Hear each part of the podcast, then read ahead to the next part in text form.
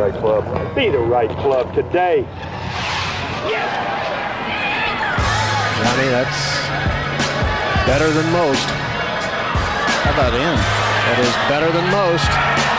Better than most.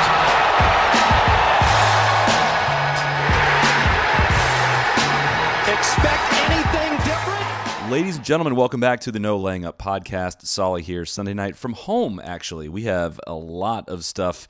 Randy is off this weekend. Neil is traveling. Tron is traveling. DJ is traveling. And we are welcoming in Cody McBride, uh, my, my friend and colleague, if you will. Many people on the internet are asking, who is Cody? So please help us out. Who is Cody? That's right. First, hello, friends. How you guys doing? Uh, I mean, where do I start? I think more uh, no laying up specifically from the trap draw Saudi Arabia fame, or maybe Tour South Carolinas, where we walked around Southern Pines Golf Club with Justin Huber, who, by the way, had an awesome week out on the Korn Ferry Tour.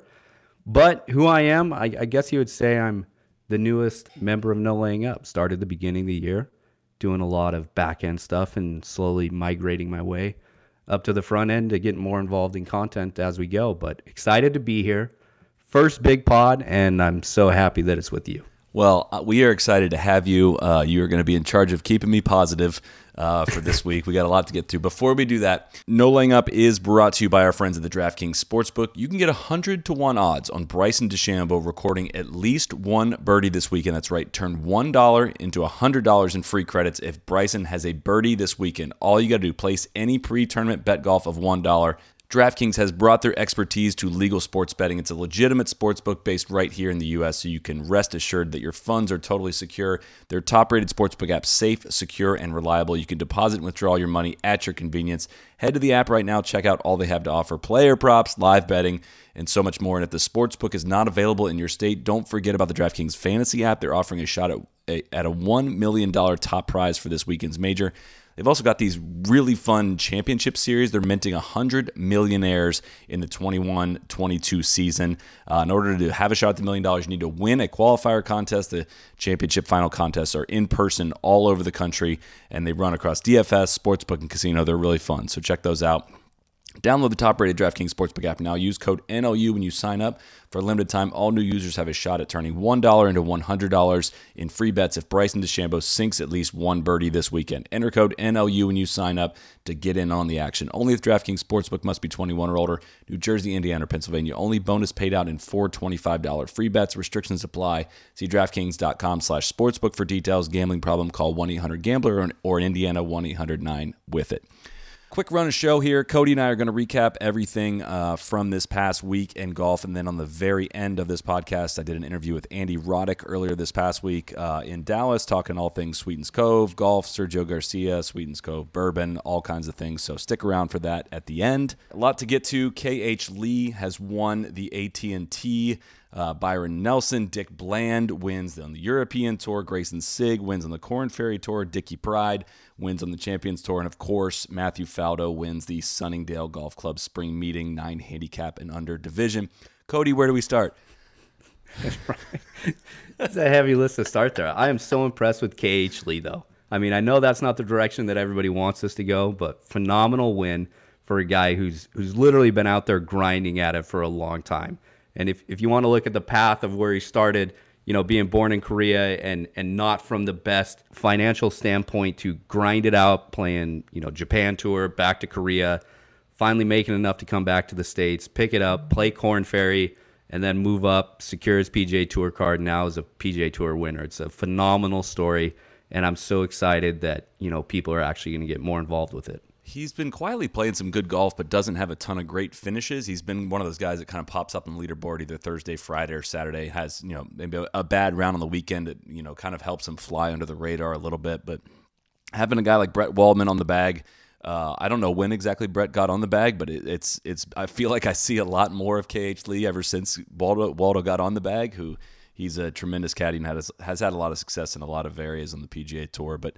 Uh, gosh, his, his post round interview kind of got to me a little bit, just like how excited he was. I mean, of course, he's excited. He just won his first tour event, but, you know, really trying hard his best. He looked nervous as heck trying to speak English, but I, and we know we've covered this in the past with other international winners that maybe aren't that comfortable in English, but you know are, are willing to brave themselves and put themselves out there and potential. I mean, it, it's just a it's a it's something that you know a lot of people don't, probably don't appreciate, but that moment kind of got to me a little bit. In in what was otherwise, if we're being honest, a very boring weekend in golf. I completely agree with that. I mean, the course setup wise probably wasn't what everybody expected, you know, especially the first year moving from Trinity Forest. But when you're running Zoysia, you know, fairways with bent greens and you get that much water, there's not a lot of options you can do. Happy there's a great champion. The interview afterwards, I'm right there with you. I mean, for a guy who was kind of struggling to get through it, but he actually worked and, and fought through it. You know, you actually got to hear how his thoughts and feelings were on it. Um, I do want to give a quick shout out to Jin Park, who is right there. So I don't know if he's his full time instructor, but phenomenal player at Arizona State University, full time instructor now out in Scottsdale, and you know has been with KH for a while now. And it's so cool to see the Korean delegation at the back of the green. And I know other times, whether it's Bubby, Bubba or Ricky or anybody else, you know, we like to give it a lot of shit. But in instances like this, it shows how much it actually means to them. You know, mm-hmm. a win is huge, not only for their standing and, and points wise on the made up, you know, FedEx Cup list, but also, you know, how they stand back home in their country and, and financial security moving forward.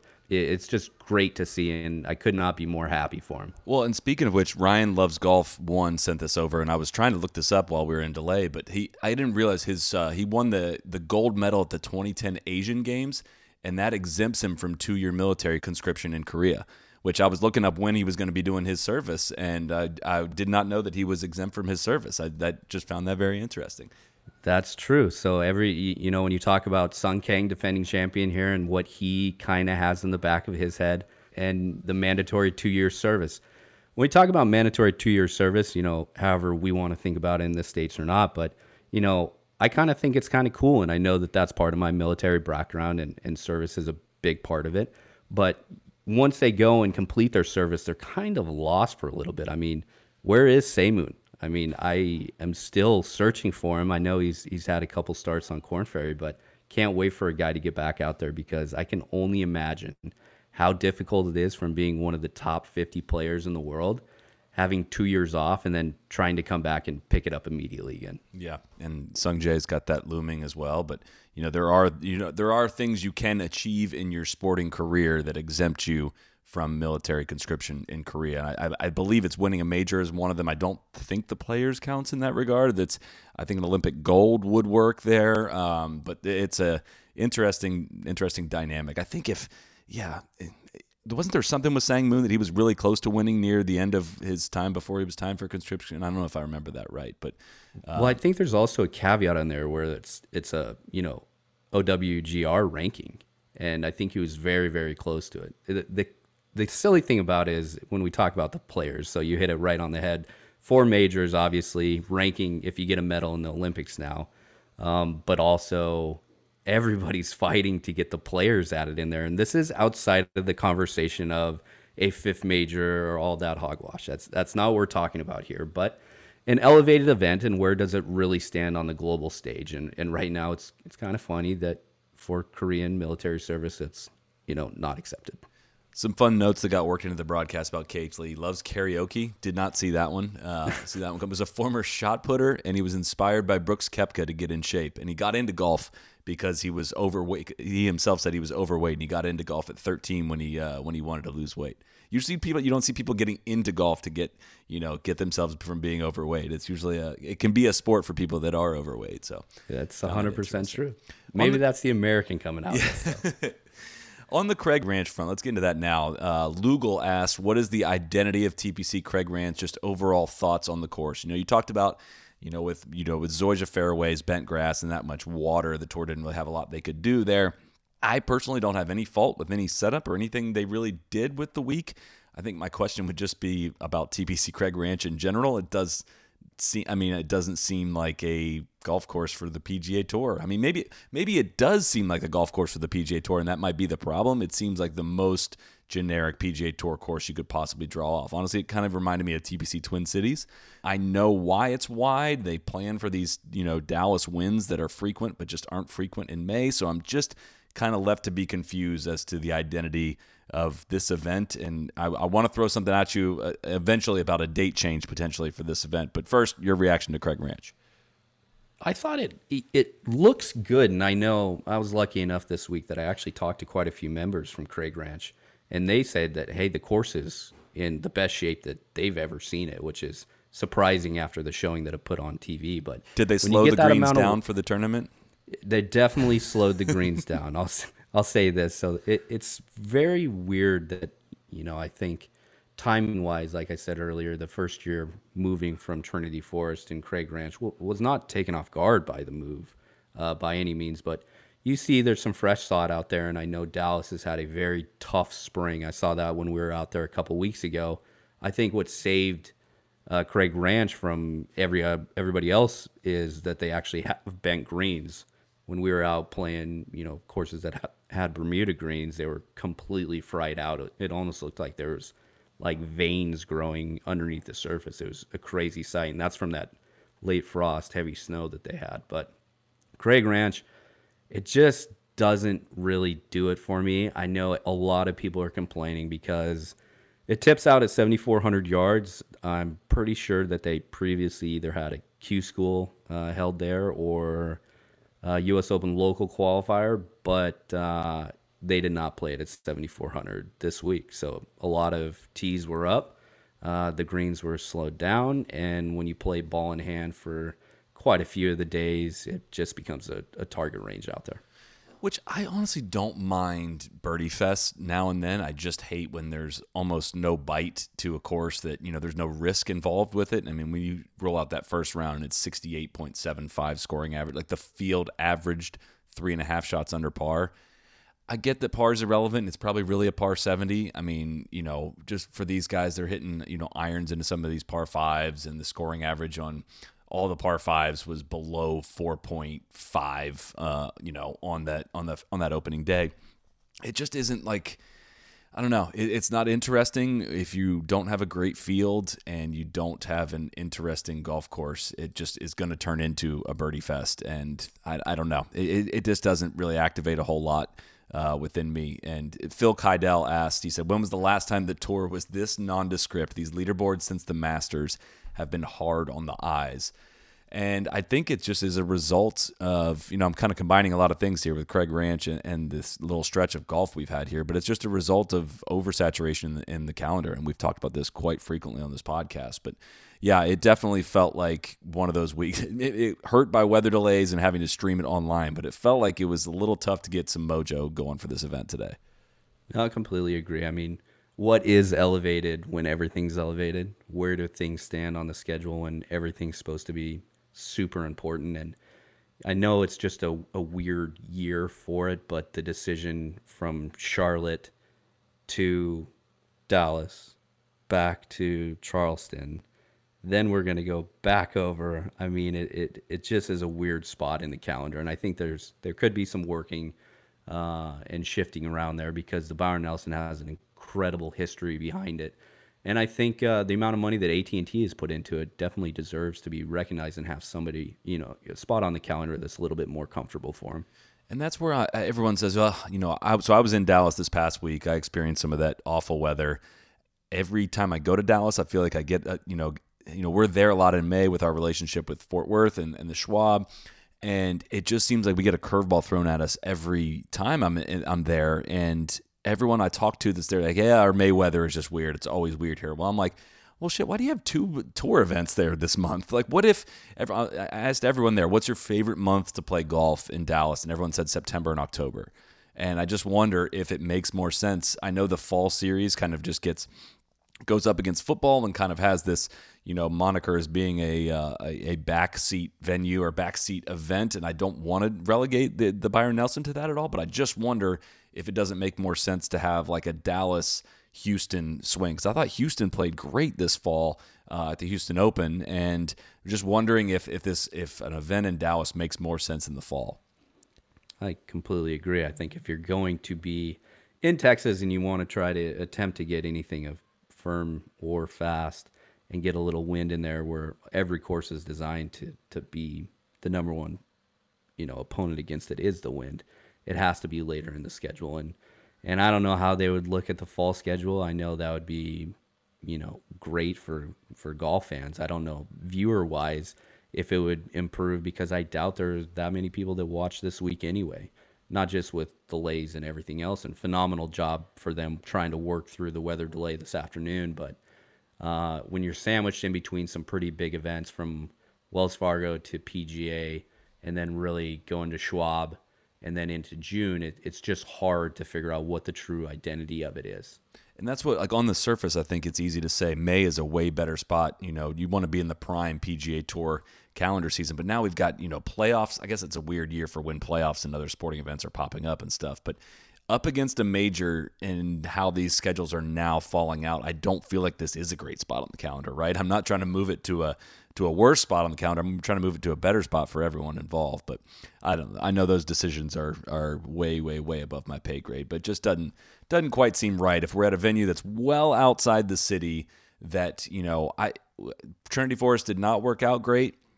We've documented kind of our, our reasons as to why it probably hasn't and probably wasn't a great PGA Tour event, but now we're moving it to a very nondescript event that I want. I hope like the locals still have a great time there, and I know that people did not like attending it at Trinity Forest for a lot of reasons: lack of shade, you know, the heat there, lack of viewing angles, and stuff like that. But gosh, it really just didn't didn't pop on TV, and and it's I, I think the the Four Seasons kind of had a better vibe around it, at least from what what transpired on television, but. I could be wrong there. Real quick on it though, I think you know cool to see. I know Trinity Forest and viewing it was rough out there. Number one, because it was so hot. Number two, it was hard to put any hospitality or spectating areas around the property. But Craig Ranch and and if you got to look at the 17th hole, I don't want to call it a mini 16 from TPC Scottsdale because it's not, but it has a really cool vibe and it was actually nice to see people out there uh, all week enjoying themselves, having a good time with proper precautions, I'm sure, uh, still in play. But uh, awesome to see the people come out and actually, you know, support the event because it, it does mean a ton to Dallas. Um, and, and, that's what, like I said, every single one of the members that I talked to, they were just raving about it and, and could not be happier. So I don't know if Craig Ranch is a pay, place for it. We talked about how much weather and water comes down in May. That makes me kind of concerned for Frisco in a couple years, but I know Gil did a great job and they got a ton of sand over on that property, so hopefully drainage will not be an issue. Um, but it'll be interesting for sure. Yeah, that's again the, the the sandwich around the PGA with the two Dallas events or Dallas and Fort Worth events it is hurting everyone involved. That's kind of the point I think in in everything we're saying. So, yep. Sam Burns had a hell of a week. He finishes in solo second. He is in his last two starts gone one two, and but you got to have kind of probably sense that he, he's walking away with a little bit of regret on not being able to get it done today. Final round 70 after shooting 69 and 70 on the weekend. Just didn't look quite as sharp uh, on the weekend, but man, this guy is playing some very, very serious golf. And we got a question from uh, Evan Evan Aitkins. He says Burns in the Ryder Cup discussion, and usually I roll my eyes at any uh, kind of flash, immediate, you know, judgment or, or leap like that. But this one kind of got my attention, and I think at minimum, at absolute minimum, he should be in the discussion. What do you think? Yeah, I agree. I mean, I don't know why you wouldn't at least give him a look. I don't know where where's he at actually on the look on the list right now. Oh, don't cite the points. Come on, don't get me all fired up about the points. I'd rather. I would say first year. I, I, mean, coming out of this year, at least come you know, leading up to Masters and, and up to PGA, I would say I'm going to hold out any any say on it until we you know we're through PGA. But he is definitely a man on fire. His finishes are right there. I mean, outside of the little skid that he had of you know three missed cuts in a row from Texas the players to to Arnie's event. I mean, his solid performance at Genesis earlier this year definitely has him uh, in the thought process for for Captain Stricker this year. But future wise, I mean, he's an absolute star. I mean, he kills the golf ball. He's such a good iron player. Um, and you know, he has a really good personality, and I can't wait to see that come out more if you know telecast will allow it. Well, uh, worth noting, and I, I, always kind of cite, try to look at these things whenever we talk Ryder Cup this far in advance. It's like, all right, is you know his perf- this so and so's performance on this golf course in these conditions indicative of how you know he would play at Whistling Straits this fall you know, in a totally different scenario? And usually the answer is no. It's like, all right, RBC Heritage is going to look nothing like Whistling Straits. However, I'm not saying, you know, to, not visually. Craig Ranch is not going to look visually like Whistling Straits will, but I do not think the U.S. is going to set up the golf course different. I do think that someone has that has the ability to take a long-ish golf course, completely obliterate par fives, uh, and really just kind of beat it, beat the golf course to death with ball striking. That could translate really well to Whistling Straits, and he's done that at Innisbrook and now here. He's taken it extremely deep twice, has made birdies in bunches, and has done well on quote unquote easier setups in the last several weeks. And if that trend continues through the summer, he would be worthy of being discussed for it. Again, he's got to play a lot of really good golf that looks a lot like this very, very, very consistently to be in the discussion, but uh, at least at minimum in the discussion. So he had a he also had a sick chuck. He chucked his ball after missing a short birdie on eight, and I had no rewind capabilities on the CBS Sports uh, website or whatever it is, and I couldn't get couldn't capture it. But I don't know if you caught that, but that was sick. No, I saw as soon as you were talking about it. Luckily for me, for some reason, my my spectrum, and this isn't a shot at spectrum, but my spectrum is on a delay. So I am a good 20 seconds behind everything else that happens in this world. So it usually works out pretty well for me, but incredible 10 out of 10 on the on the throw there because it was impressive. It wasn't like the casual tour pro flip it off to the side. It was like full on chuck it, you know, Henry Rowengartner style from the from the bleachers to home plate. It was that was uh he showed off a little arm strength on that one. Um, couple more th- before we get uh, a couple more things I want to close out from Craig Ranch. We got to talk some Spieth, got to talk some Schwartzel. Um, we got got to mention, I believe so. Our friend Brad at uh, at Walker Trolleys, he mentioned that you know Neil and I used the Walker Trolley in my U.S. Open local qualifier, and to his knowledge, he just wanted to point out he thinks it's the first time it's been that a Walker Trolley pushcart has been used in anything USGA related. They've got the upgraded Cape 1.5. It's now available for delivery and continues on the success of the original Cape model. It brings a classic style with ample use of modern technology. The Cape 1.5's got a polished aluminum frame, and its use of waxed canvas and leather creates a trolley that stands out all over the golf course. So go to walkertrolleys.com. You can get $20 off any purchase by using the code no laying up 20 And while you're there, make sure to check out the great head covers and custom accessories for your trolley. And since the Walker Trolley is the official pushcart of the Pushcart Mafia, you need to make uh, the, the co branded No Laying Up and Walker Trolley Pushcart Mafia head cover a part of your collection. You can get it in black and red in the driver, three wood hybrid, and putter. Uh, so to show your Pushcart Mafia pride, head to walkertrolleys.com today. Use code No Laying Up 20 to get $20 off your entire order. Um, Charles Schwartzel, runner up at Zurich, T14 at the Wells Fargo, and T3 here. At least, I, I would just have to say, at least worth noting as we head to Kiawah. He's 100 to 1 heading into it.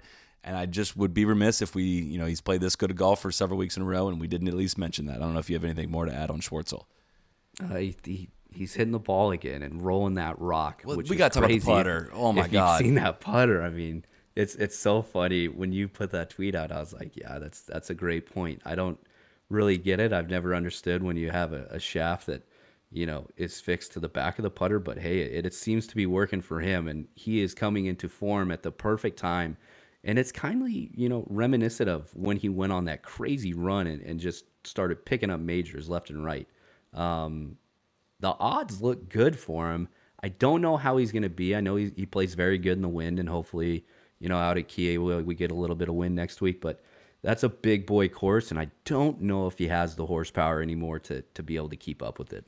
I, I wouldn't. I wouldn't put him at the. Uh, you know, I'm not flagging him to win the tournament, but if he is somewhere in the top ten, that would not surprise me at all. Just because of how well he's trending with the ball striking, right? And you know, the, I think the paspalum's going to be you know a bit of an issue for guys putting this week. I just don't think guys are going to drain putts like they usually do on that kind of grass. And um, just just wanted to worth note that. But one guy who I do think is going to drain some putts this week, of course, just blind optimism, Jordan Spieth.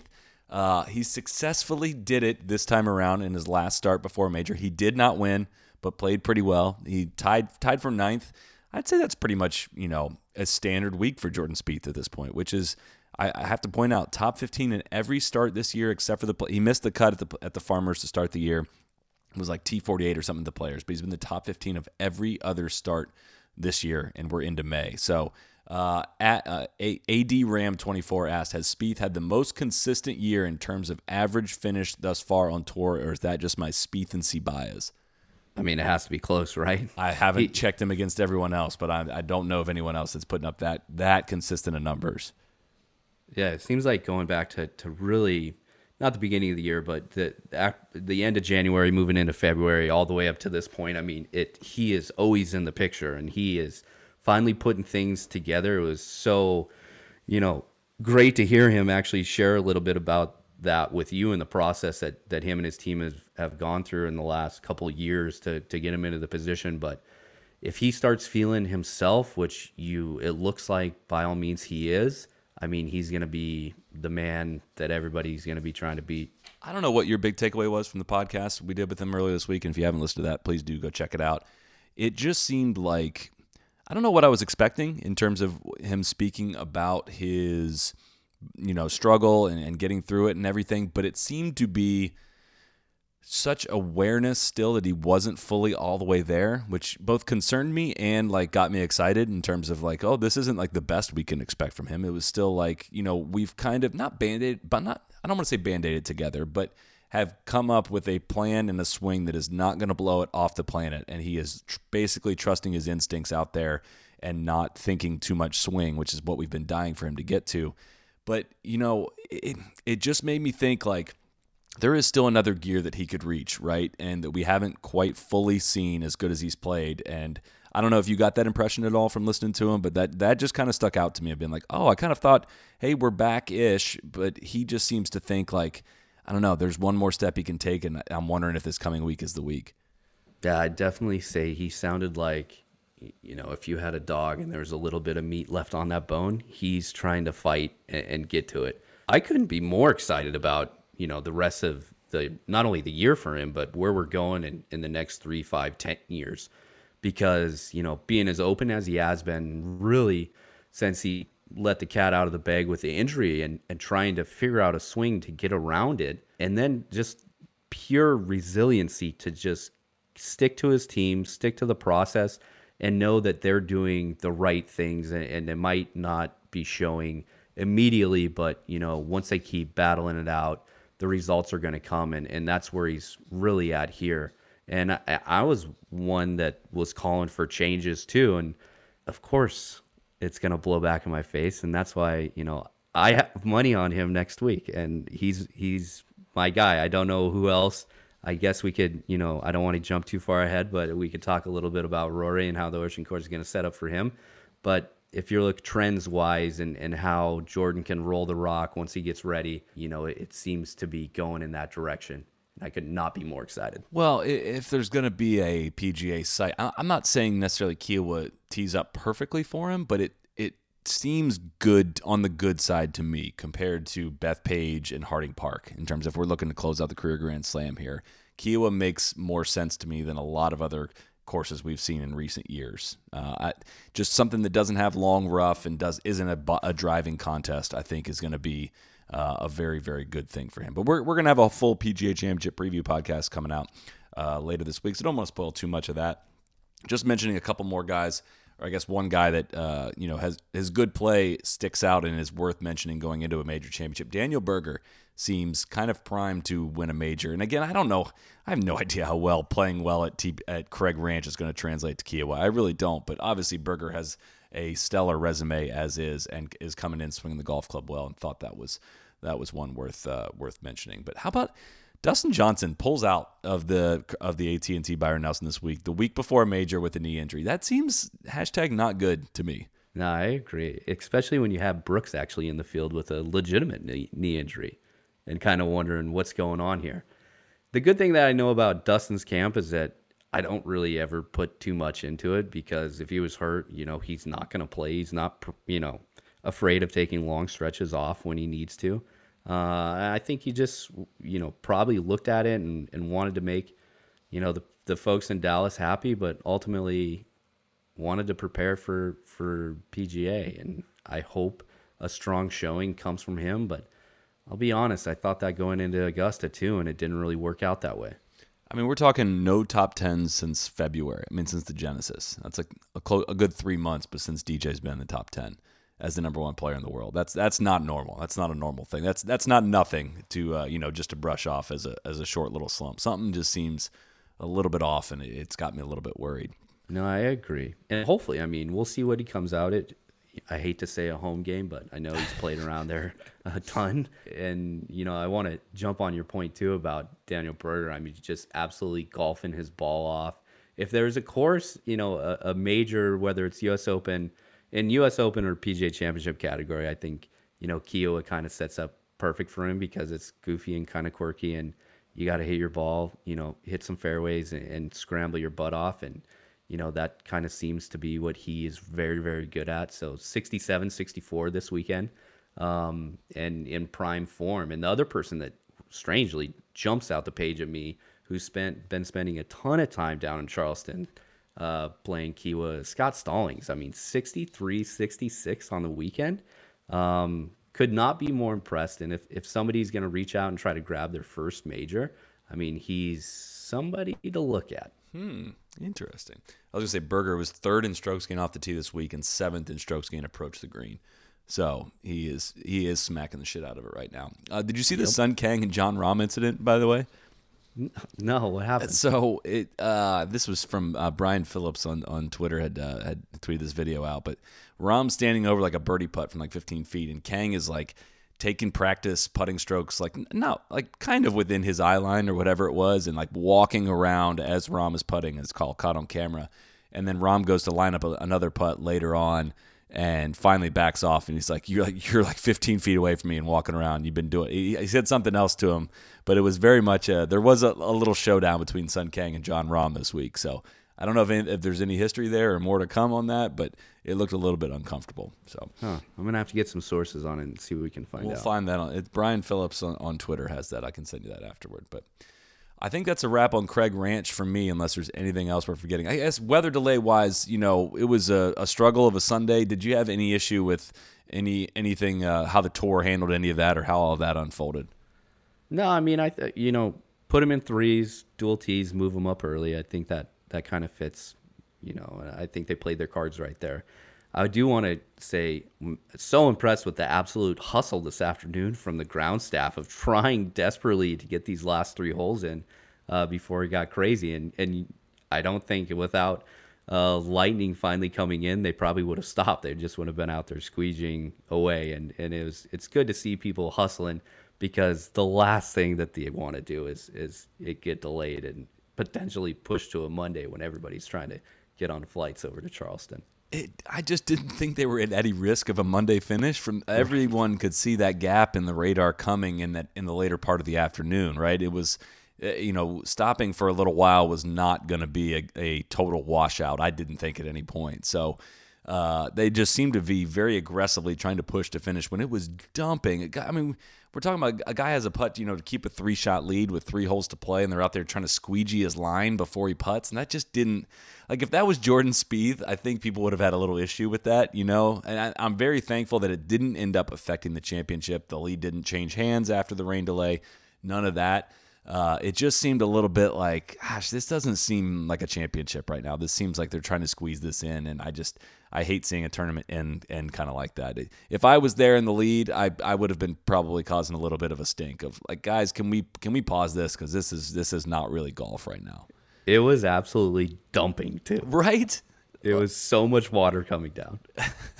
That's guess, actually what I like too. I, I mean, it's kind of refreshing watching PGA Tour live just from the, the commentary standpoint, but that's a, a separate topic that we'll get to a little bit later on. Uh, but the, the their microphones pick, picking up the amount of water that was actually coming down, it was insane. I just can't. Pl- I can't play golf in the rain. I don't have. I'm not a mutter. Uh, I'm I, have said this before. I'm like an elite 11 quarterback. You put me in shorts and short sleeves, I can play a little bit, but you throw anyone, any blitzers coming at me, any defensive line getting through the off, I am toast. I just, I don't have it. I just don't have it in me. But right. And what's the call there? You go, you don't go out rain jacket, so you rely on caddy with hopefully a dry umbrella under there. Nobody's going rain gloves or anything I else. I couldn't like believe that. the lack of rain gloves. I mean, I guess it was right. warm enough that you didn't need the the jackets or the coats or anything, but no rain gloves. That was, as somebody with glandular issues, that was bothering me greatly. I was waiting for a club to go flying. So happy when Leish pulled around the backwards hat. I was like, okay, now we're talking about some serious downfall here.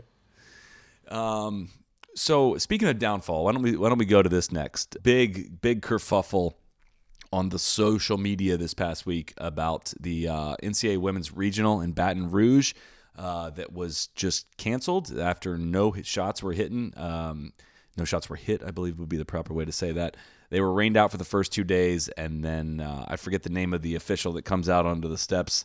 And it's all caught on video. Golf Week, I think, was the first to share this video, just saying that although the course is in uh, playable condition, it's not in championship condition and they canceled the the regional, and the top six teams advanced automatically with uh, several other individuals advancing automatically, but uh, several careers uh, came to an end based on this decision by the NCAA. And gosh, did they just get absolutely roasted for it? I love a beatdown session on the NCAA. Who doesn't love it? Uh, but gosh, that just seems super, super questionable. There's a great article by T- uh, Tom VanHaaren at ESPN.com that just kind of broke down all the feedback from everything on it. But uh, before I before I just keep going and uh, hammering in them on this, Cody, your thoughts here? Yeah, for us talking about earlier about maybe grounds crew doing a little bit putting too much hustle into it, maybe we should add some of those guys out in Baton Rouge. Oh my God, they did nothing. If they're gonna make the call and say that due to the amount of water that it's still the course is playable but not playable to a championship level, we're gonna have some issues when when multiple reports of ground staff, you know, not really out there doing much. No pumps, saw, you know, on the course at all. No attempt to squeegee anything. No attempt to shorten uh, any of the holes just to get it done. And and this goes completely against what's actually in the the NCAA guidelines for this. Of yes, it's supposed to be a 54 hole event, but you can shorten it to 36 or 18 as long as the the championship is held. And ultimately, you know, kind of a self imposed rule of regionals had to be completed by Wednesday evening, even though that was still nine days prior to nationals actually taking place. Um, seems kind of stinky to me. Seems like there's a lot of things that they, you know, could have done. Um, and outside of the initial outrage, I was more shocked watching golf today when you know our friend Shane Bacon had the actual director of, I'm pretty sure she was the director of the NCAA Women's Championship Committee for golf, on who, of course, stood by it, but said, you know, there's nothing else possibly that they could do. And you're left with a million questions of, well, why didn't you try to find another venue? Why didn't you try to get additional staff out there? Why didn't you try to shorten the course? Just trying to get some form of round done because I got it, top six, and you know the individuals who were within you know the slots are going to go through but you got to think for that seventh team who knows where they're actually at standings wise going in they got screwed and I mean, this is on the heels of uh, just a topsy turvy, you know, year. Well, for everyone, but for you know, college golfers have had you know very few things to play in across the country and to have this you know rained out or canceled without hitting a shot and people's careers ending you know especially like you said the once the details started coming out of you know the course is so for first of all the PGA Tour has turned par 4s into par 3s before like the highest level of professional golf has turned par 4s into par 3s and worked around weather stuff and shortened events and played you know just kind of almost abbreviated events and given out trophies and, and awarded a champion of those. So it's not like this is unprecedented and you know especially not at this level right? In, in college golf you should be able to figure something out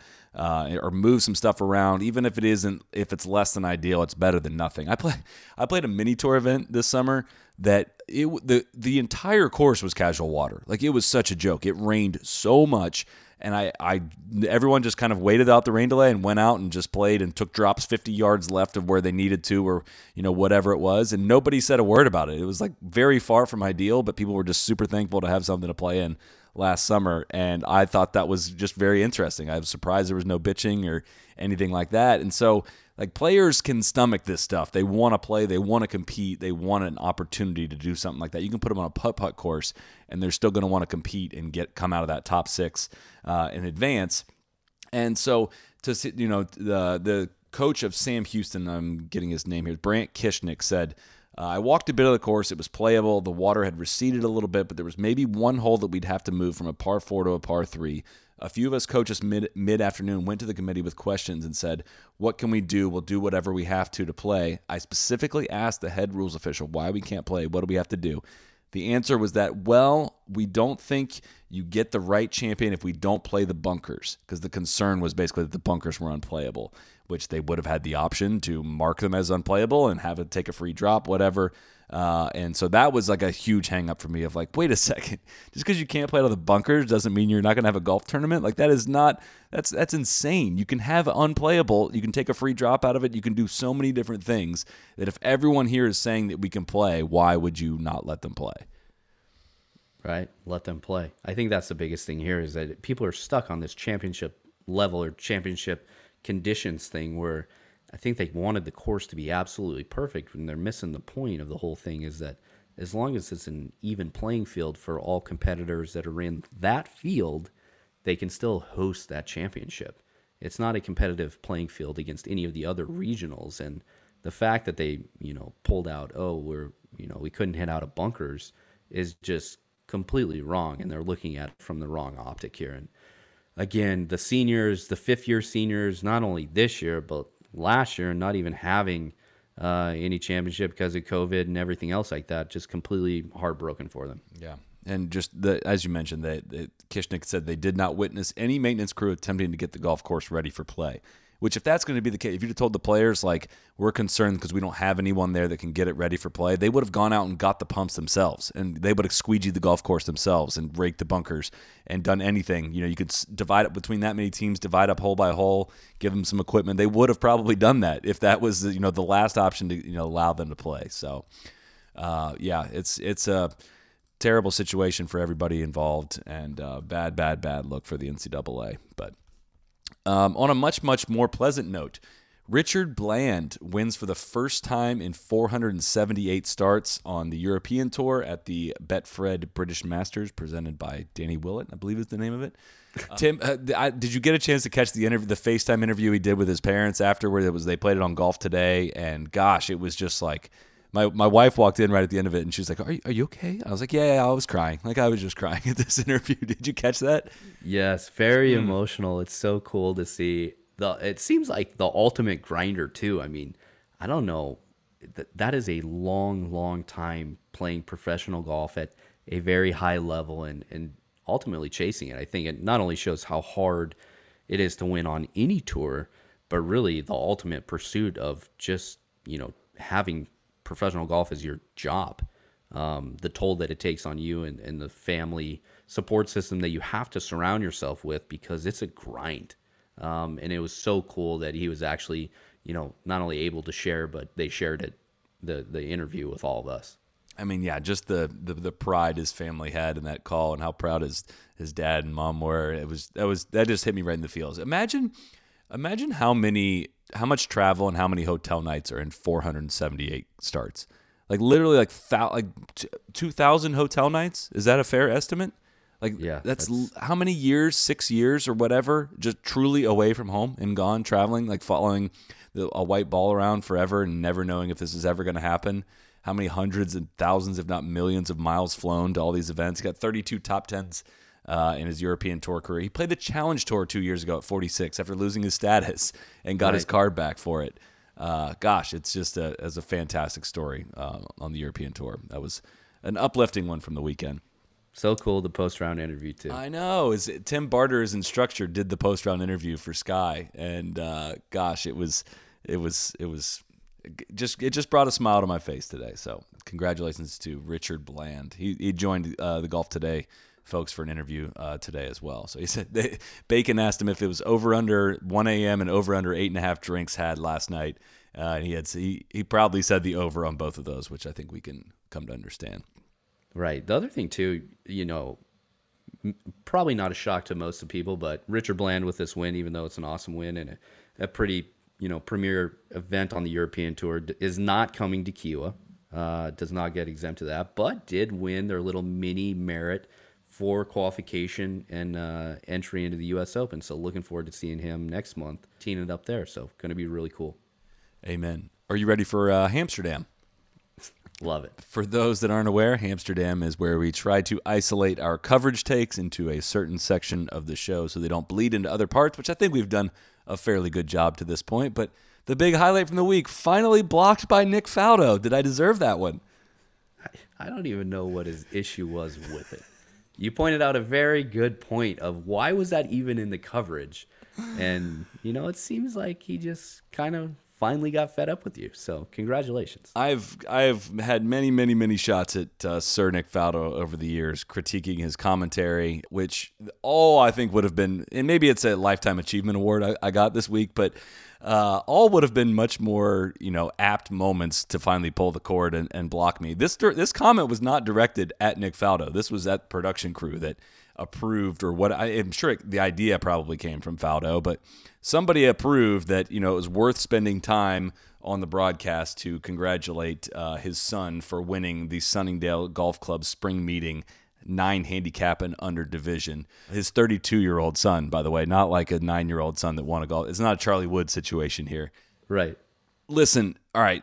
So many bad comments came on Twitter from this. A lot of people that are just Faldo worshippers were all up in my ass, and I, I just didn't even have the heart to reply to some of them of like trying to explain like do I ha- do I have to explain to you why it's an issue? So much of what we've had an issue with television coverage in the last several years has been addressed by both the PGA Tour and CBS and even NBC of saying like look here's what we're restrained by. We have to do this. We have to do this. We have to do this FedEx Cup thing. We have to do this many commercials. We pay this much in rights for the commercials you know for the broadcast. So we have to do 18 minutes of commercials blah blah blah. All these things are all reasons why they don't show us live golf. There is nothing forcing them to insert themselves into this story like they insist on doing. And it was honestly, my tweet was pretty lighthearted about it. I was just like, look, no one's asking for this. I wasn't actually really that upset about this instance in particular, but I just want to point out the hypocrisy that comes with saying they can't do these things because of this, this, and this, and this is what they spend their time on. It's just like, just maddening. No one is asking for this, and they just keep it, serves their interest and not the viewer's interest. I'm actually more and, and, you know maybe I'm, I'm putting too much emphasis on the negative comments that came afterwards but i'm more surprised that more people don't care about this. Like why why is this not a, a very clear evidence that you know they're going to put their priorities in front of yours or what they think you want to hear versus what people actually want to hear? Why aren't more people upset by this? I don't know. I mean do people actually enjoy watching that telecast? I can't imagine I, I I guess I don't know. I, I get a lot of feedback of well, why why do you watch it then? It's like, well, I'm trying to cover golf. I'm trying to cover professional golf. Like it's very hard to do sometimes when the golf isn't covered. And CBS has made very, very, very tangible and strong improvements to their golf television coverage this year. And we have not been short on praising that, complimenting that. It's a whole new branding. I feel like their coverage has been better. But listen, it's not ever going to be perfect, but there's very clear things that you just should not do with your broadcast. And it's little things of all the birthday stuff. It was Frank Nobilo's birthday the Friday. It wasn't even Saturday. And they're wishing him a happy birthday and all this stuff is just like, I, I I don't get it. I really don't. And maybe that's just different strokes for different folks. Maybe that works for a lot of people. It doesn't work for me, and I'm going to share my opinion at all at all times. You can welcome to disagree with it, but gosh, it just it just got under my nerves a little bit this weekend. Yeah, whatever other people are taking to like become immune of it and they're okay with only watching like a handful of golf shots. Uh not even like per commercial break or segment, but per hour I would love to know whatever that is so we can get on it because it's difficult at times. Just show the golf. And I, I said it earlier. That's why I kind of enjoyed PGA Tour Live this morning. I think they got the biggest get out of jail free card when weather actually did come in and coverage caught up with tape delayed coverage and they actually showed it, uh, you know, 16, 17, 18 live. Uh, so good for them for finally fitting it in.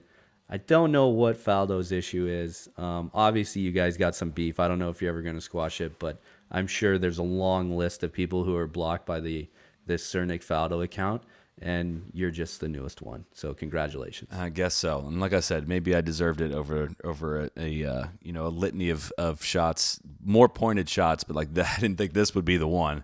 It was mostly just like his response was like, "Oh, sorry for having a little bit of fun." It's like, "Yo, you are missing the point here." Like you have taken 18 minutes away from us to start, and then you hit us with a bunch of promos and all this. So then when you do this self serving stuff on top of all that, like, do you know how much of a middle finger that is to the viewer?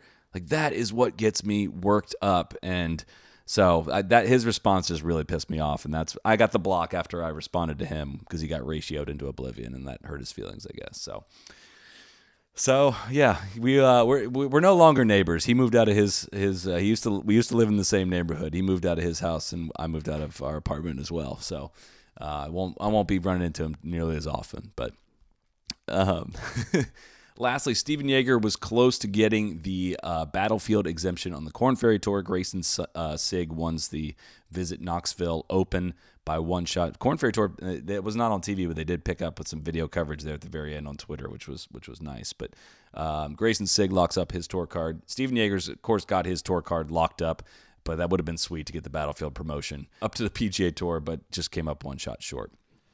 Plenty of time left. He's Yep. obviously, you know, playing such good golf already this year. One more win, and I know we, we talk about how difficult it is to actually close some of these out, but, you know, he is golfing his ball, and, and it wouldn't surprise me if by the end of summer this is locked up for him. And, you know, he gets the, the exemption, promotion, whatever we want to call it, but he's going to be on the PGA Tour either this summer or, or when the season actually ends. And, you know, congratulations to him. Greyson Sigg actually, you know, absolutely playing clutch down the end. Uh, I know scorecard wise, great pars on 17 and 18, knowing that Jaeger's in the clubhouse at 19, and he's just kind of holding it together with that one shot lead. So happy for him to to bring the you know the victory home, and and you know we'll see what happens.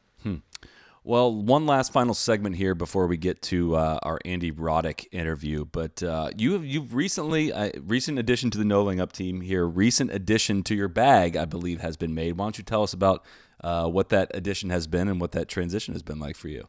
Right. So, you know, thankfully we have a master fitter in our ranks, and that's Mr. TC himself. So I spend quite a bit of time with Tron as it is working on either Crash Course podcast or Crash Course video series, which, hey, you should check it out as well. But I switched over to the, you know, the new Epic Speed driver and working with Tron and going in, getting on the simulator, trying to figure out what actually fits me, dialing in my numbers, and I honestly was shocked when I took my old driver in there and you actually look at, at the numbers of what it was, you know, what it was producing. So my spin numbers with my old driver were like in the 35, 3600. Yikes! What's ideal was for listeners eh, for listeners that don't know and me? What's ideal? Yeah, anywhere between 2000 to 2500, that's where you want your your spin to be. And I always knew that I hit a really spinny ball and I is- am kind of those one of those weird guys where even with the driver I feel more confident. You know, kind of hood I can hood the club face and kind of trap it in and, and hit this low little running draw. Well, the issue when you play a ball like that with it gets super spinny is I also have a big right miss. So Tron absolutely dialed me in, figured it out with, you know, went through the whole uh, suite of Callaway heads from the Speed to the Max to the Max LS. Got dialed in on that Max LS, figured out my right shaft options, and, you know, I'm happily, you know, not only putting it in play, but I want to say I'm kind of hitting some bombs out there. So Neil's going to be up this week. We're going to play a little bit of golf. I know I can't keep up with him, but I'm going to try to impress him a little bit. So we'll see what happens. You can keep up with him, Neil, because Neil has is you know claiming that he's second serve guy, and actually, I, I will say he doesn't fall into the traps. I keep trying to like bait him into you know a long drive contest because I'm I'm swinging out of my ass, but he he doesn't. He he has ceded the title, even though he still hits it longer than me. He claims like, yeah, you can hit it farther than me. That's all you want, which I'm proud of him. He doesn't need to just bash it. He's learned that you know getting it in play is plays to a lot of his strength, but. Um, you know, we, we talk a lot about tour players on how like bombing it and hitting it really far is the play and not really caring where it's going. It's a little exaggerated when we say that because, you know, it just it, it, it probably isn't emphasized enough by us of how straight the tour guys are. And, you know, I've been chasing distance a little bit and feeling a little bit exposed with how inaccurate I've been. I, my, my thinking was I don't hit it that far and I'm also not straight, so I might as well hit it further. And then when I get into tournaments now, I'm like, I don't, I don't feel the need to swing really hard right now. So I'm kind of questioning my strategy just because I'm not straight enough to, you know, justify swinging it super hard. But if you're talking about eliminating a big right miss by getting it less spinny and having, you know, more draw bias, which I assume is in that Max LS, then uh, I'm, I'm very intrigued to tee it up with you the next time to see how much you've gotten that straightened out. Absolutely. I mean, I used to be scared to pull driver, and you. I remember the first couple times we played. You're like, man, you hit a lot of three woods, and I hit my three wood really good off the tee, and I know that I'm gonna hit a little baby draw. I can I can move it the other way too and hit little fade if I need to, but I know it's going to go in the fairway. And I used to be so afraid. And like I said, when you actually look at the numbers of that old driver, and launch angle was pretty good, but that spin was just out of control. And all that means is that people, if you're struggling to hit the ball, uh, you know, struggling with consistency, and it's spinning off this, you know, the the side of the earth, go out and get fitted. Um, and you can either, you know, find an authorized fitter or actually find somebody who actually has a monitor because you're going to learn more from the, the numbers coming out of a TrackMan or, or Rapsodo or anything else. Um, and it'll actually get you, you know, pretty dialed in. The, the numbers do not lie. So, uh, anything else you want to get to before we get to Andy Roddick? No, pumped. I'm excited to hear, you know, this interview. I know you had an exciting week uh, out in Dallas. A little bit uh, weather was some concern, so I'm happy that you finally made it back to Florida and down to Jupe uh, for your tournament. Um, but yeah, I think it's going to be a great week. I'm actually going to be down in Charleston, so be down a couple days this week to, to be on grounds at the ocean course, and I'm very excited to to see the course, catch up with some guys during practice rounds, and and overall, I think people are going to be a little bit surprised that the ocean course that they remember from 2012 is not going to look exactly the same. Um, so In what way? For, now you got me intrigued. In what way? Yeah, I think uh, you know if you go back and you know if we go all the way back to the Ryder Cup podcast and the the history lesson that you put us all through there, which is phenomenal.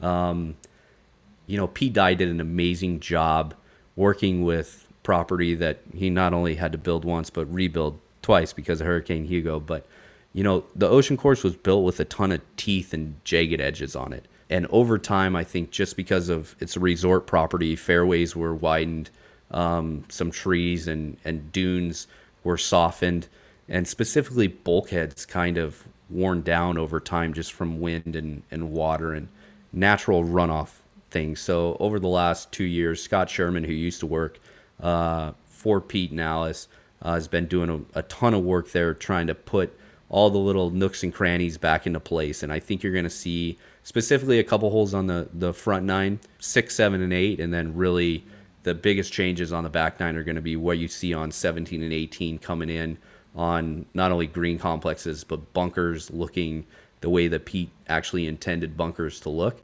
um, and a lot uh, you know tighter fairways running off into the waste areas. So I'm pumped. I know all this because I love Kiawah, and Yari and I go down there quite a bit. And you know if you want to learn a little bit more, Andy Johnson over at the Fried Egg and, and Garrett just did an awesome overview of changes that they've done and, and really, you know, all things leading up that that's going to be, you know, get people squared away for it.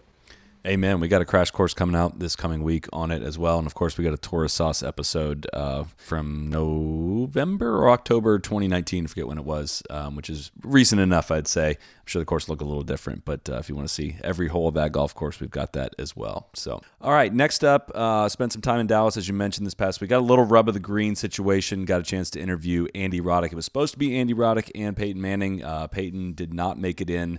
Uh, and part of the reason I didn't make it out on time was the weather that was going on in Dallas this past week. But awesome time with Andy. We have a, a common love of Sweetens Cove. Uh, we talk a lot about that and how he ended up getting involved in the ownership group there and involved in starting a bourbon, uh, the Sweetens Cove Bourbon. And uh, just a, a, fun interview. I love chatting with athletes about golf, you know, athletes from other sports about golf. He's got a great Sergio story in here as well. So uh, enjoy that. Cody, thanks so much for joining us, and we will see you all uh, many times on the coming week as we're going to be doing live shows and podcasts after every round this week uh, from following each round at Kiawah. So cheers, Cody. Thanks for the time, buddy. Cheers. Where, if, if we're talking golf, if we're talking Sweetens Cove, where does where does the Sweetens Cove Sweetens Cove story start for you? For me, it was uh, so with, with Mark Rivers, who's a, a co-founder. We had kind of done some other business type stuff, and he kept coming back where we had seen the bottle of two bottles of uh, wine one night, and he goes, "I'm just telling you, there's this." There's this nine hole public golf course and there's something to it. And I don't know what it is. I don't know what the bigger play is. I don't know, you know, we, we're, we're not looking to get into the nine hole golf business. Um, Cause the golf business is not, yeah. So, I, and I'm going, you keep coming back to this. Like we've, we've talked about it, um, you know, since our last meeting two months ago, you're mentioning it again. So it's, you're obviously attached to it. Like, but why? He goes, you got to be there. Like you got to you got to feel it. You got to see it. it's it's it's a great course, but it's like the most natural golf experience and so we went there and I go I get it and then all of a sudden there's Where's your what's your golf level interest and and are you a nut? Are you a sicko? Like Yeah, how do you end up there first to begin with? No, I'm a psycho. Uh, love it. I played a little bit when I was playing tennis, not a lot. Be like months between rounds, and then when I stopped tennis, I was like a five day a week guy. Just absolutely loved it. So it's it's kind of the center of my my social universe now. I'm so happy that my retirement golf was a part of it. Otherwise, you hear the pitfalls of like athletes they miss it and they want to go back and they can't get past it. I was like, you kidding me? I got to play golf all the time. This is phenomenal. like, it, it, and without like making a joke of it, it was a huge part of like that transition being easier. Anyway, so we go there and then you know we, we kind of notice people taking a shot, leaving a bottle, and we're going, oh that's cool. That, that- okay, that's that's something that's unique. First tee, you're saying it's Um, yeah, people. yeah, it's sweet. You know, and so I'm going okay. So we do that a couple times, and then we kind of noodle on a little bit more. It's like okay, we got this golf course now. One, let's not mess it up, right? I mean, which is important. you know and and i was like i was mortified that i remember when we announced that we had we had purchased it you know i'm, I'm reading some of the responses like they're going to make it a private thing and do it i'm like oh no guys i wish i could just tell you we weren't and i wish you'd believe me we don't want to get in the way of of, of the culture that you know obviously the new york times and then and then you all frankly you know kind of launch this thing let's be additive and let's not take away from what's already there and so and then anyway, the conversation goes further. And it's, are we are we stupid enough to try our own bourbon because of this tradition? We landed on yes. um, And here we are. It's very good. yeah, I say. and we just got lucky. to You know, it was yeah. Cheers. We're we're currently sipping it, A- and it, it kind of fell into place. Like, okay, we have this. Is there space for a premium Tennessee product? I think there is. We don't know how to make it. So then Marianne Eaves comes along and she's an absolute rock star. You know, the first, the only female master distiller in Kentucky's history since pro- Prohibition. Ended up, she grew up 10 minutes away from Sweetens Cove. So she wasn't doing anything, and her big thing was like, I just kind of want to go mad scientist on something. And I'd look, I'd worked for the bigger companies, and they had a lot of opinions about what should be put out. I said, we know enough to know that our opinions on whatever you would make would be irrelevant and dumb anyway. So we just want to provide you the tools to to make something great, and you can switch, change it up. You know, this year's 2021 blend is completely different than last year's, and I actually think that's kind of cool. It's almost like you know wine in a sense, where one year differs from the next, and I think there's a lane for it. So long-winded version of saying it was probably a bad idea the whole time, and it seems to be working out. I was gonna say, do it's so hard for me. My first time to Sweetens was April 2018. It's so hard to like imagine three years later that we're sitting here in Texas drinking bourbon, talking about Sweetens Cove. Like that is so far fetched from where this place started. and playing playing golf at the Cotton Bowl. Exactly. Because there are people who like, you know, bourbon and golf. It's been kind of crazy. It's been um, you know, a, a bit of a whirlwind and then, you know, it's like, well, I mean, the, our strategy is so lame. Like you'll you'll get that over the course of this podcast how how ridiculous it is, but it's like Tennessee. Yeah, we, we need that presence. If this is gonna be a Tennessee product, we have Marianne. The golf course obviously sits on its own. You know, who else is like? Well, Peyton plays golf. He's a legend here.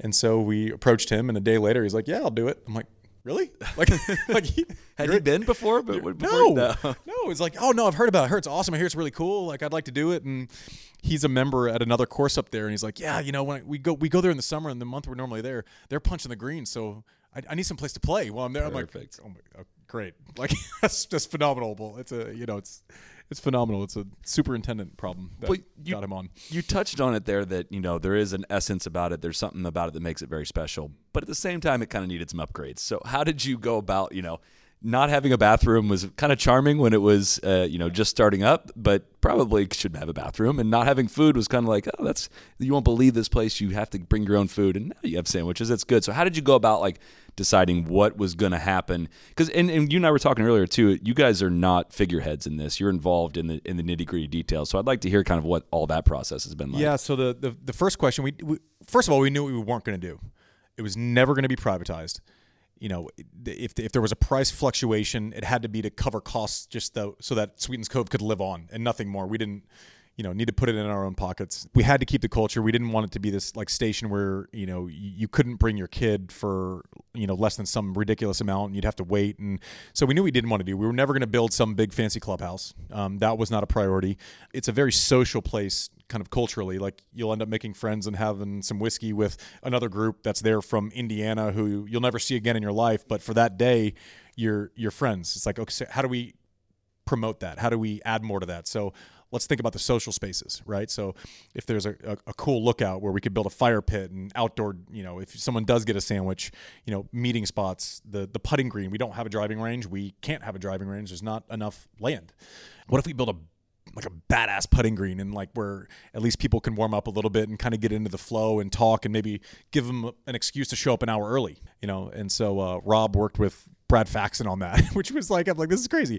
And so then obviously the heckle deck, which when you tee off on one and then when you come in on nine, just building a, a, a very basic wooden platform deck where you know there's nothing better than if you're if you bring a group and you're in three or four separate groups. Everyone listening to this has been on some crazy golf trip where you know some match comes down to the last hole and everyone's involved, no matter who's on the trip. And so let's let's let's find a way to kind of celebrate that moment um, of kind of going off of one and coming in on nine and we had a general idea of it but we we were very clear about what we didn't want to do more so than what we would do to be additive because it, it's a, again a, problem that i couldn't have imagined happening is it, the place is so insanely popular now mm-hmm. that you have almost too much demand for it mm-hmm. yet at the same time, part of the essence is being able to show up and play yeah. all day and do whatever you wanted. How did you how did you guys go about like protecting that or reestablishing that even?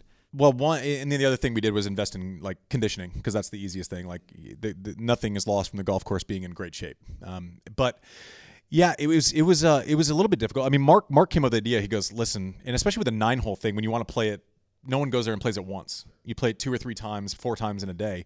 So it's like a turn from nine, and the pacing isn't an 18 hole pacing. So all of a sudden, the tee times, you know, doing the math between, you know, is it 10 minutes? Is it 15 minutes? Do we need 20 for some lead time? But then you're not getting. It's, yeah, so it was a real problem.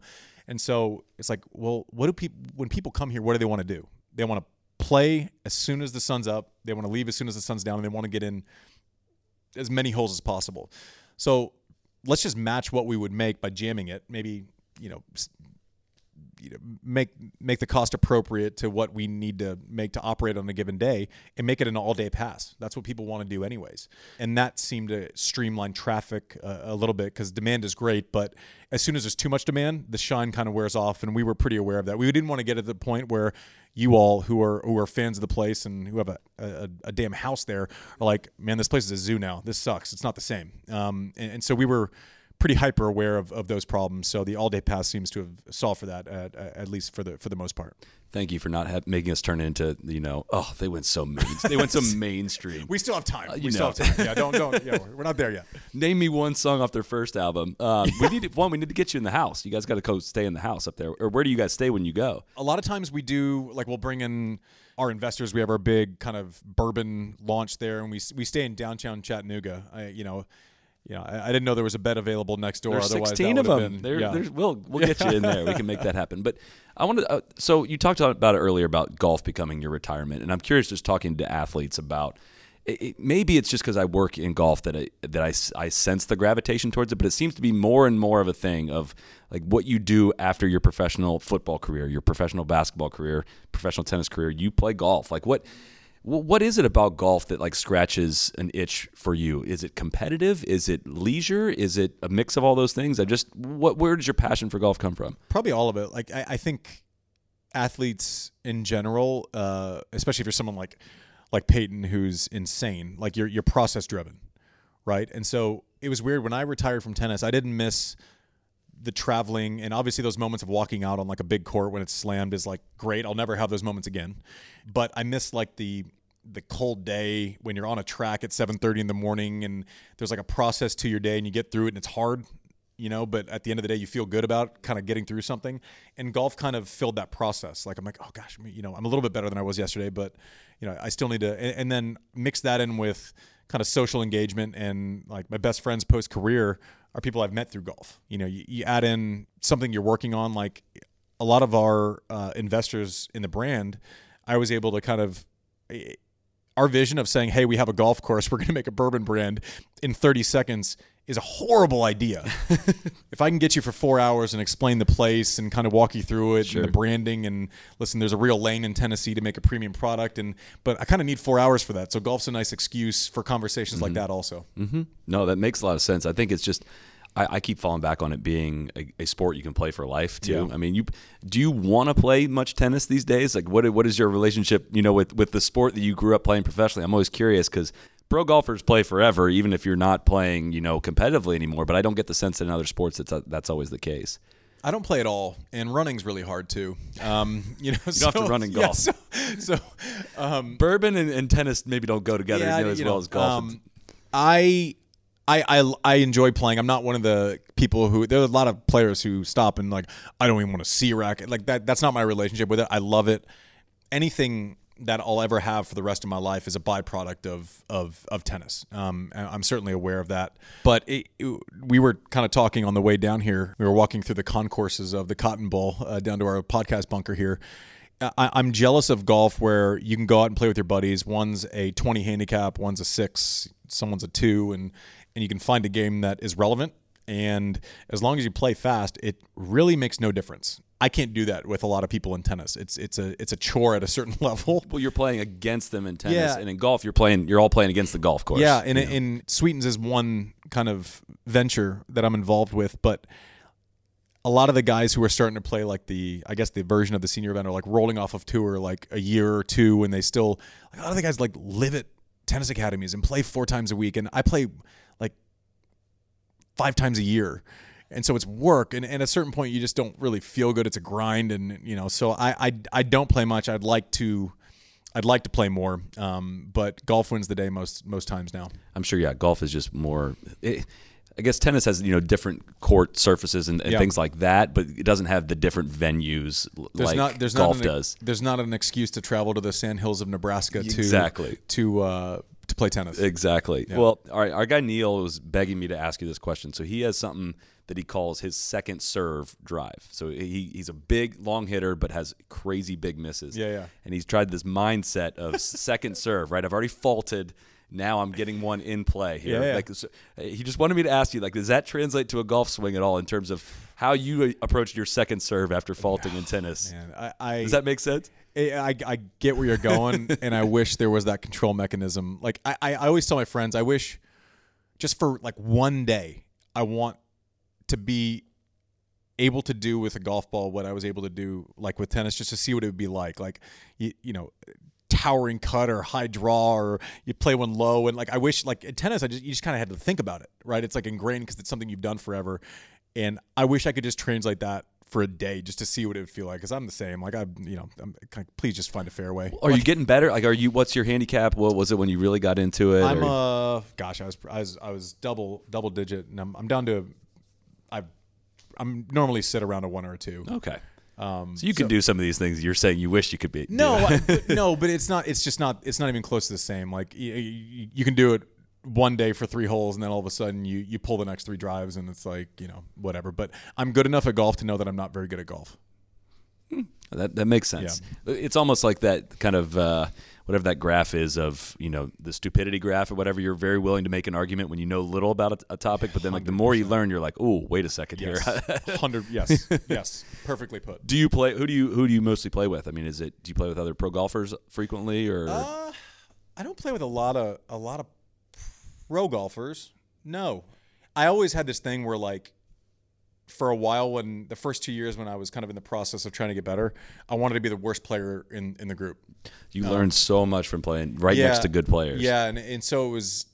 I, I really kind of pursued that because I wanted to see different shots. If you don't see them, how are you going to know the process of hitting them, what they would do, when they would lay back, why? So I was very interested in playing with you know guys that would qualify for for the mid am or you know. So I was always like kind of the worst player in the group, and they just. Uh, I guess suffered through me um, through my learning curve. Well, what is so? Take me to kind of like what the hands-on details are like for the club. From what I understand, you guys have Monday meetings just like we do, actually, and it sounds like it's not always, you know, it's not all bourbon and, and roses every day, right? It- No. Managing a golf club is there's a lot of work. Well, I it. mean, the golf club, um, you know, damn, it, it, it, that's probably the least of our worries. Like trying to have something with the golf that was established, that people really love, that has already set its its office culture, for lack of a better term. You know, okay, so we should probably be a little bit more organized about retail you know, we should make sure we have stuff all the time.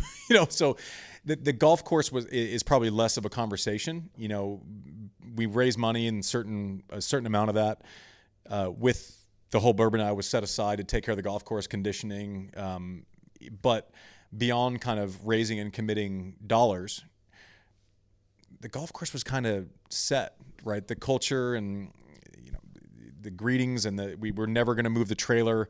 So going into a, a, really intense space in the spirits industry with not a lot of know-how, that was that was probably the, the that that's a much bigger stress point than than than the actual golf operations. And what is, is what is Jim Nantz's involvement? Is he a member, owner? Is he part of the group? What I, I don't even like, know what any of us are to okay. be honest, but um, Jim is he's, he's one of our so we had our, our kind of core founding group of you know uh, you know Peyton myself Mark uh, Tom Nolan Skip Bronson who kind of like jumped on the crazy train early with this let's let's try this in that oh and Rob obviously was was part of that group. Um, and uh, then we raised from uh, was it 30 including us so it's probably 34 33 or 34 other individuals um, who came on and you know mostly focused on the bourbon side but are involved uh, on a small piece of the golf course as well, and and Nantz is on on on those those next. So basically, we we had our marching orders of of us core, you know, five or six guys. We we all have to go out, and it's the same deal for every person.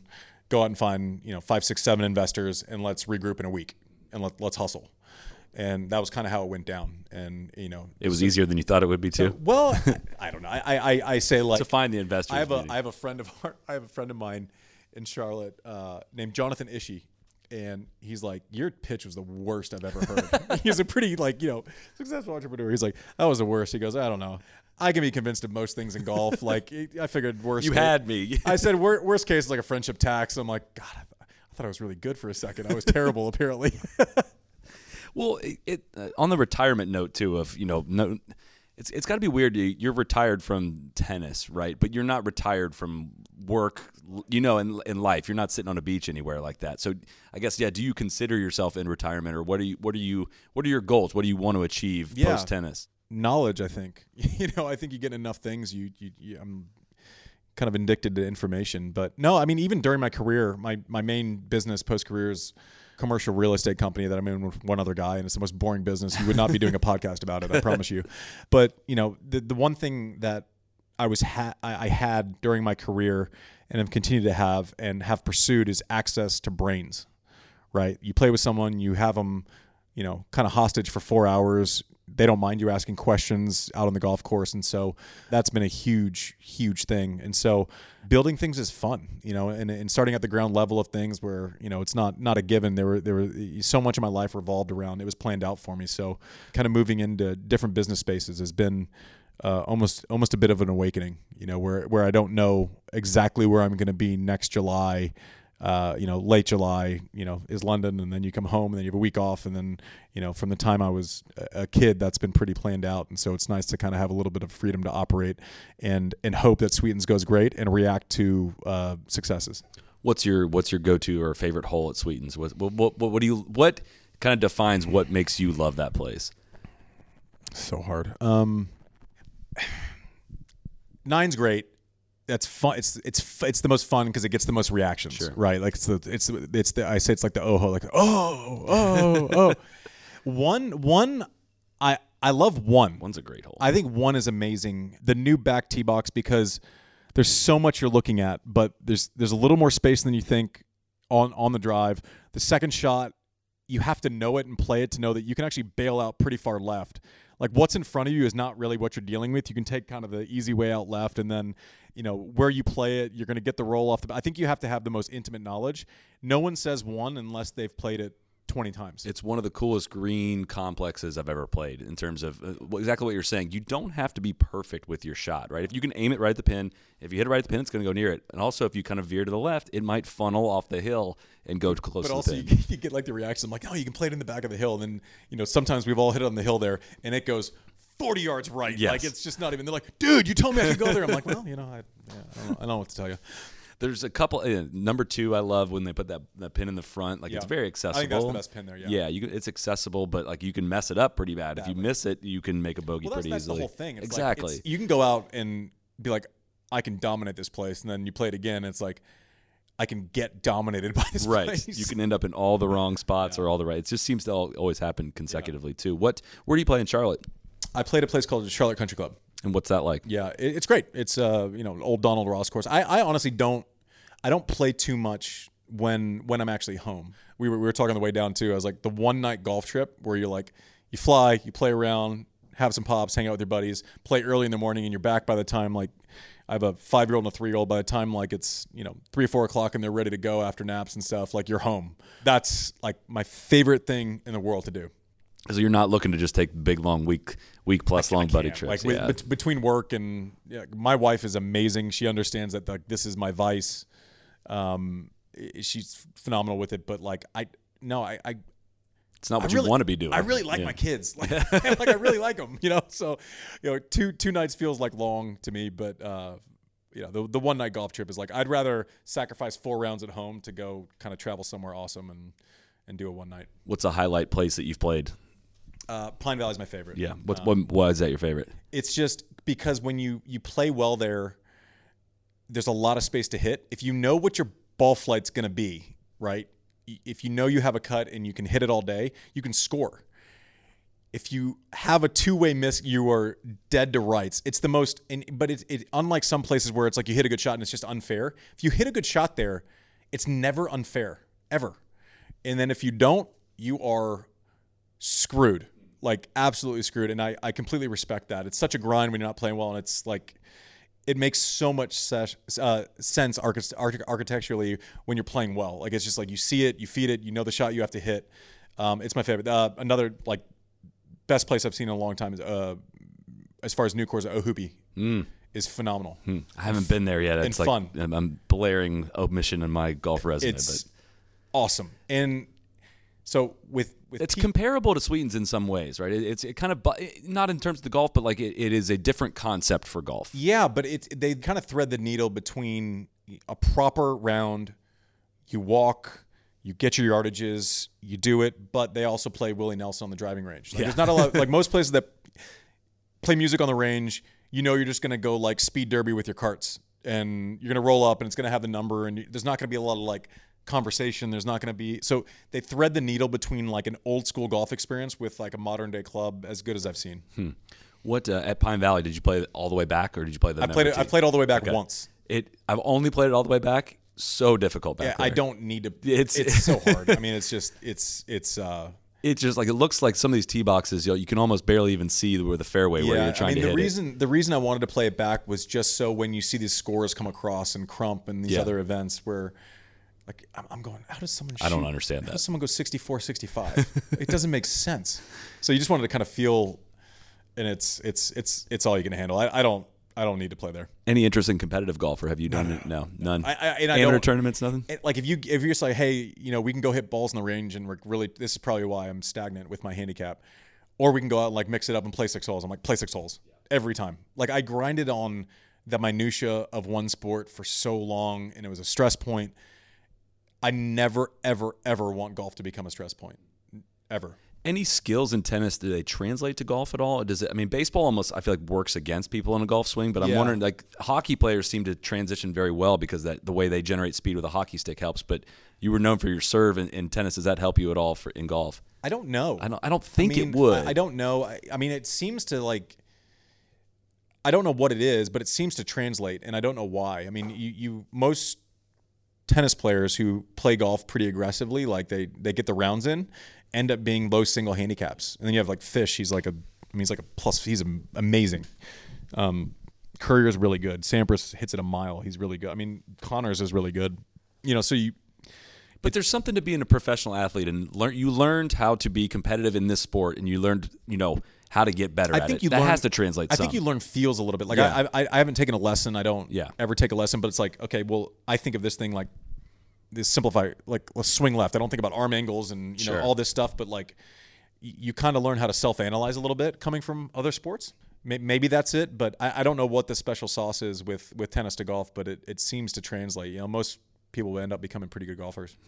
What's the your bucket list place you've never played that you're you're dying to get to? a lot of the places in Australia. I Hmm. played Kingston Heath. Uh, I've played that twice when we were down there, but like Royal Mer- Melbourne, even going to New Zealand and Tara Iti and you know going to Tasmania and Barb like that whole run where you could actually settle in. I've never been to Ireland, never been to Scotland, never so all of the places where you travel and experience a different type of golf, I would I would want to see. Um, like I said, my kids are still young. Th- Those aren't exactly convenient for the one night golf trip that I like right now in my life. You need to get them playing, and then I then you take the trip over be- to oh, Scotland. what a with dream them. that would be, yeah. old courses where I'd say Yeah. your first big trip, just set up right there. Yeah. There's so much good golf in there. And yeah, I, I, I can say I will see all of them at some point. It's just I gotta. It's gonna take some time. I also want to create some space where you, you don't want to go over there and like not see everything. Sure. You know, so I, I think I'm a, years away from that. But Who's the best player you've ever played with? You like you play with tour pros often, or kind of any crazy, awesome experiences with groups you've had? I play with Sergio a lot because he's he was he's in Austin now. You get Sergio when he's just freewheeling, like relaxed, and I mean he just doesn't he doesn't miss shots. Hits it so good. the way he views a course is just it's so different. Like we'll be at we're playing at Spanish Oaks in Austin. He doesn't know the line. And I'm like, well, you know, I'm trying to explain it like, like if we went out and you hadn't seen a place, I don't, I don't know what you play off of, but I'm like, oh yeah, you, you kind of lay back here and you know, I have an easy shot. There's no trouble. Like I'm saying, like hit it here because there's no trouble. There's OB left, I'm like, it go- right. I'm like, it goes, it goes half fairway. He goes, how, how far is the hole? I'm like, I don't know. It's like, you know, 400. What's well, what's the last? What what does it do the last like 70 yards? I'm like, oh, it's like downhill, kind of towards a pin. He goes, well, I'm just gonna hit it there. I'm like, oh yeah, just do that. That's so, but it- It's hard to give really good players advice. On so. I'll, I'll tell you this. This is a great like this. This is good for a podcast. So the week before he won the Masters, we played. We would play tennis every morning, and we'd go out and play golf every afternoon. And we're walking down uh, 17 at Spanish Oaks, and uh, I said, you know, how do you, how do you feel about about next week? And he's like, he goes, man, he goes, I've never like the golf course stresses me out. Like I just there's always a day where it's hard, it's windy, the greens, I miss a chip. Like the guys who win the Masters grind through and they they end up at par on days where it's just hard and he goes I, I just can't I've never been able to grind it. He was like completely self-aware by the way which I, I wish more of the golf world knew about him like they see his worst moments and his petulant moments he would admit to those but he, he's he's kind of self-aware um, you know when, when no one's watching um, and he goes he goes but he goes I've never had more control over my golf ball. He goes I can move it three yards either way right now. That's like haunting. and so and so he says it and he goes I just have to get through that that like tough round. He goes I can score there. He goes I need to like just save the bad day. And so it was like day 2 I think. It was blowing like 30 35 miles an hour something like that. And he made 17 pars and I'm going oh my god and I didn't text him I'm like don't say anything. Yeah. like this is what he's talking about. This is what he this is what he was just saying. He got through and he got like some tough up and downs, made some, you know, six footers, some tough six footers, which obviously has been his Achilles heel over the year, the years, and uh, like it, it was almost foreshadowing. It was crazy. And so I'm like watching on Sunday. I'm like, oh my god, this is amazing. This is unbelievable. And then he, you know, burned the edge on the one putt to win it. I'm like, oh no, come on, come on, come on, come on. And he did it. And it was like he he knew. It was so clear to him what had to happen, and it was. So he comes back the next day. I go, how do you like the golf course now? He goes. I've had a difference of opinion. Well, you're gonna be playing there for the rest of your life now. But he, but he said like I can I've I have complete control over my golf ball. I Hmm. can move it either way, high, low, whatever whatever I need to right now. What a feeling that must be. Yeah. Yeah. All right, man. Well, let's get back, get you back up to hitting some golf shots up there, and uh, we may sprinkle in some bourbon along the way as well. But thanks a lot for coming on the pod, and we'll have to, we got to get a Sweetens trip planned. Or next time you go, you got to go stay at the house at least. Appreciate you. Thank you. All right, thanks, Andy.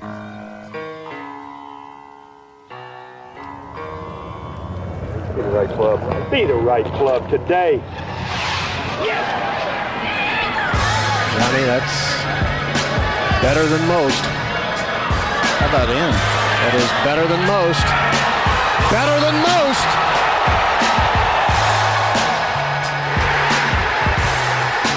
Expect